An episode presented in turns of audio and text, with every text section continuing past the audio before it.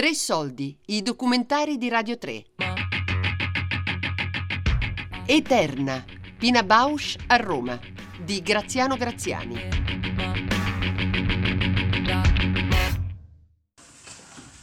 Questo è il manifesto dello spettacolo Godido ed è un manifesto che la compagnia faceva regolarmente per tutti i suoi spettacoli e carinamente ogni volta che si finiva un lavoro in qualche paese del mondo loro lo firmavano tutti quanti, Pina e tutti i danzatori e lo regalavano a tutte le persone che avevano lavorato con loro.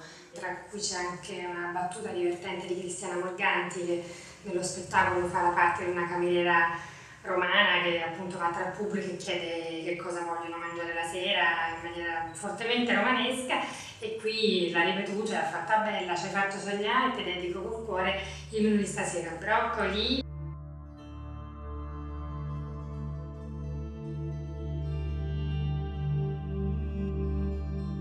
Seguendo le tracce del lavoro di Pina Bausch a Roma, grazie ai ricordi di chi l'ha affiancata nella produzione come Claudia Di Giacomo, stiamo ripercorrendo una piccola parte del metodo della grande coreografa e soprattutto il suo rapporto con la città eterna.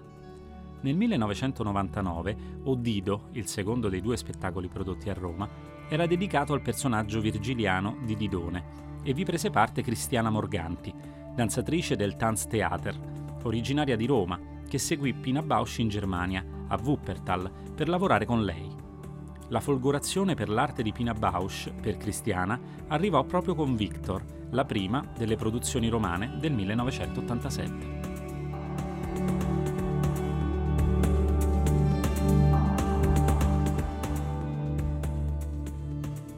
Nel 1986 mm, una, studiavo danza classica all'Accademia Nazionale di Danza di Roma e eh, mi allisciavo i capelli, ero perennemente a dieta e abbastanza infelice perché sentivo, avevo 17 anni e sentivo chiaramente che il mondo del balletto non era il mio linguaggio espressivo e cercavo, facevo stage eccetera ma non riuscivo a trovare qualcosa che mi parlasse.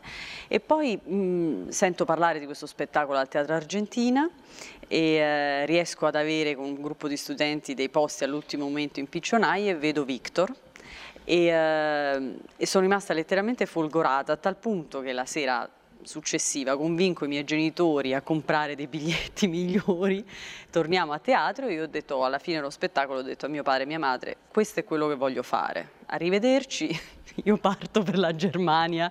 Dopodiché sono effettivamente partita, sono andata a Essen, ho studiato alla scuola, ehm, la Volkwang Hochschule e poi nel 93 sono entrata nella compagnia di Pina Bausch e, eh, e ho realizzato così questa specie di sogno e e mi ricordo che nel primo anno in compagnia eh, abbiamo ripreso Victor. Victor fu un'idea di Maurizio Scaparro, che all'epoca era direttore del Teatro di Roma, ehm, e che ehm, propose a Pina Bausch, che aveva avuto appunto tanto successo al Teatro Argentina, di fare una, eh, un pezzo ispirato alla città e soprattutto con una modalità molto particolare montato eh, prodotto dalla città, coprodotto dalla città insieme a Wuppertal. Eh, questa è stata una prima idea che eh, è stata una formula vincente nel lavoro di Pina Bausch, infatti da, da, Victor in poi quasi tutti i suoi pezzi, non tutti, ma quasi tutti, diciamo eh, l'80%, lei faceva un pezzo l'anno, ehm, sono poi, eh, si sono eh, sviluppati su questa modalità della, di una coproduzione con un'altra città, eh, che mm, ci sono state Istanbul, ehm, Palermo che è stata la sua seconda coproduzione italiana, poi eh, Odido che è stata la seconda coproduzione romana, ma poi Tokyo, l'India, eh, la Corea, eh, Lisbona con Masurca Fogo, Madrid.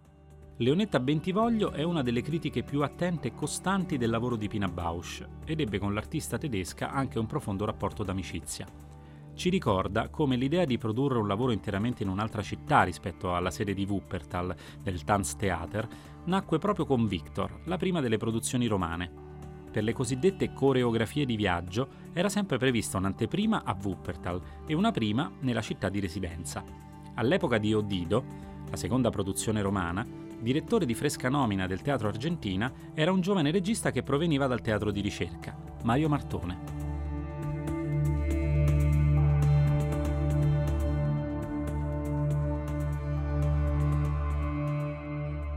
Tutto comincia quando mm, vengo nominato direttore del Teatro di Roma, eh, era un, una cosa abbastanza sorprendente per me, eh, tutto avrei pensato una vita meno di, di ricevere diciamo, una proposta come quella. E sicuramente una delle cose bellissime che ereditavo da Ronconi era questo uh, progetto di, di, uno spettacolo che Pina Bausch avrebbe prodotto a Roma, realizzato a Roma, che si chiamava Odido. Iniziava questo lavoro di, eh, come dire, di, di, scavo nella città. No? Tutta questa fase era, era la grande avventura prima della realizzazione del pezzo. A me piaceva molto anche perché mi faceva pensare un po' a come si realizza un film per certi versi, perché un film ha tutta una lunga fase di sopralluoghi, di immersione, almeno per me, insomma.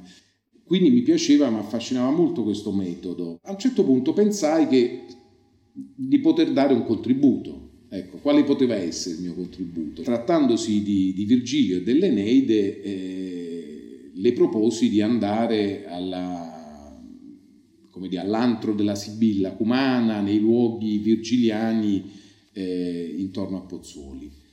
Organizzammo questa gita ehm, con un pullman, tutta la compagnia, i danzatori, si partì e quel giorno pioveva, era un giorno tremendo, devo dire, insomma, proprio, ed era uno di quei giorni in cui Napoli e dintorni eh, sono capaci di chiusure terrificanti, nel senso Napoli è una città strana che a volte si concede con una generosità, una luminosità, una, un'energia straordinaria, però allo stesso modo altre volte si può chiudere proprio, può diventare, quello era uno di quei giorni lì, di fatto dovunque si andava era tutto chiuso.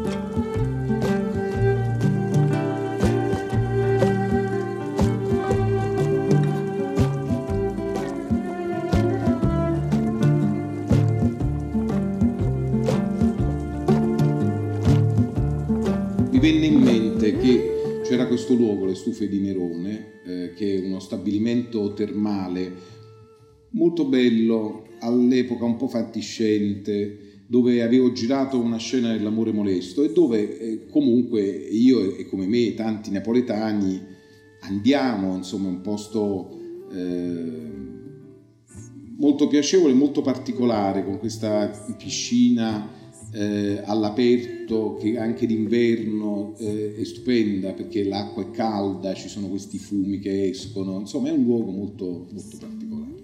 Arriviamo e, e lì appunto i danzatori impazziscono, si spogliano e quindi si comincia a giocare con l'acqua, con i fumi. E Pina partecipò diciamo con osservando, guardando, insomma fu molto contenta anche della cosa. Quindi, insomma, comunque tornammo a Roma e io almeno ero contento che c'era stato almeno questo, questo momento ludico, diciamo così, no? Questa... E, e, quindi c'è una prova generale a Wuppertal prima del debutto che avverrà nella città. Quindi, insomma, come produttore diciamo, dello spettacolo, come direttore del Teatro di Roma, quindi fu invitato a Wuppertal a vedere questa prova e fu impressionante perché vidi che tutta la cioè, gran parte dello spettacolo era fondato su questo elemento dell'acqua, del fumo, delle terme, del bagno e, e capì appunto la capacità di presa che aveva Pina sulle cose anche imprevedibili, sulle cose che accadevano, che, che nella vita accadono di sponda, per così dire. C'era il, il tema dire, dell'immigrazione, c'era il tema del, del viaggio. Eh, e c'erano appunto questi elementi proprio legati a, all'acqua, all'acqua che viene fuori dalla terra, eh, come dire, all'energia quindi no? scatenata da tutto questo. Aver visto come lei eh, tutto prendeva e tutto rielaborava no? in un modo completamente sorprendente e, e che apriva di volta in volta altre possibilità, no? da una cosa nasceva un'altra e così via, è stata una grandissima esperienza.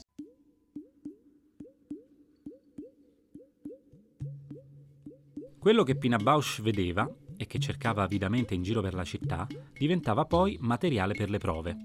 Non immagini che entravano pedissequamente negli spettacoli, ma temi, da sviscerare, attorno ai quali riflettere attraverso una modalità precisa, quella delle domande che Pina Bausch rivolgeva ai suoi danzatori. Le coreografie non scaturivano dall'improvvisazione, ma da una presa di coscienza approfondita. Ecco, in un frammento audio, Pina Bausch che spiega il suo metodo e fa un esempio di domanda. Che cosa fai quando ti senti intenerire? Question is a question. Uh, I, I, let's see another example. I can ask maybe, uh, what do you do when you feel tender? What, what, what, what you do? You touch your lips or I don't know, what, what you do? Maybe on yourself or to somebody, what you're doing. I said, okay, and then I say maybe six different ways of being tender. Then everybody starts to think, yeah, well, what I'm doing, what I'm really doing. So they try to get conscious of certain things, what they're doing, or they, they make something up. Can be true, everything is possible. And, but what it is, it's not like an improvisation. It's not like I don't ask questions and people improvise.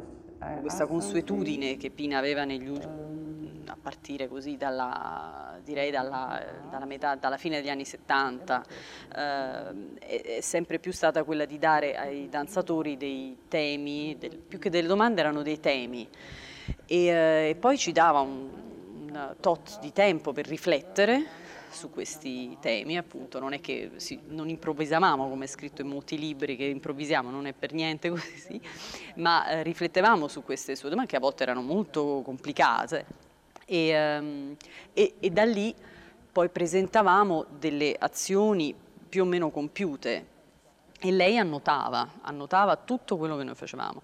E con questa marea di materiale, chiaramente, perché calcoliamo che per ogni creazione c'era una media di 100 domande, 120 domande, 4-5 domande al giorno a seconda dal, o, o, o, temi appunto come dicevo e, e poi lei cominciava a selezionare, a richiedere solamente alcune cose e poi da quelle cominciava a costruire questo puzzle complicatissimo di cui nessuno mai capiva bene il cammino e a quanto diceva all'inizio neanche lei, cioè lei diceva sempre che all'inizio era proprio un cercare una chiave che poi improvvisamente tutto cominciava a prendere forma, però questo era assolutamente misterioso, perché per ogni spettacolo che ho creato con Pina ho chiaramente un quaderno nel, nel quale ho annotato tutte le domande o i temi che lei eh, ci dava con le mie risposte anche. Per esempio eh, ricordo per, per Oddido la prima domanda era stata una domanda molto diretta, che era eh, come sono gli italiani con i bambini, e poi aveva ricordo una domanda molto bella che era eh, prendere, togliere il vento dalle vele, o, um, trova una soluzione. L'unica domanda che era valida dal primo giorno fino all'ultimo della creazione era Roma, nel senso che mm, danzatori che quando volevi o ti veniva in mente qualcosa, avevi visto improvvisamente quel giorno qualcosa, letto qualcosa, avuto un'impressione, potevi sempre eh, portare questo materiale che aveva a che fare con, uh, con Roma, con, uh, con la città. Eterna, Pina Bausch a Roma, di Graziano Graziani. Tre Soldi è un programma a cura di Fabiana Carobolante, Daria Corrias, Giulia Nucci. Tutte le puntate sul sito e l'app Rai Play Radio. I get too hungry for dinner.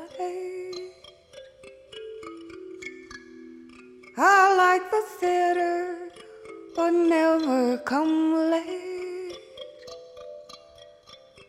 I never bother with people I hate. That's why the lady is a tramp.